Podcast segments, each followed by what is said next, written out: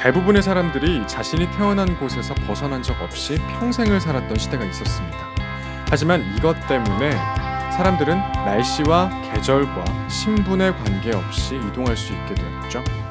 바로 철도입니다. 철도 덕후가 안내하는 근대로 가볼까요? 달리는 기차에서 본 세계의 저자 박흥수는 20년 경력의 철도 기관사입니다.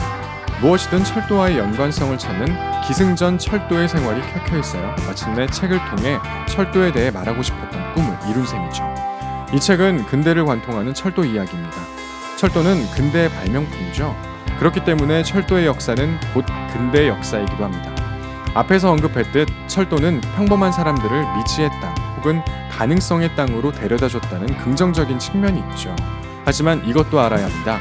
철도는 수많은 유대인들을 아우슈비츠 입구까지 실어 나르기도 했고 값싼 노동을 이영만리에 공급했으며 전쟁터의 병사들을 소모품처럼 끊임없이 투입했습니다. 이처럼 철도의 역사는 근대의 양면성, 즉 비극과 희망의 수많은 장면들을 보여주기에 충분한 도구입니다.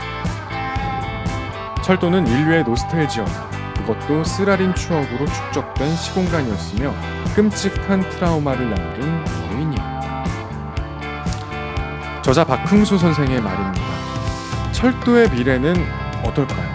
어떤 도구로 사용될까요? 이 책을 통해서 함께 상상해 보시죠.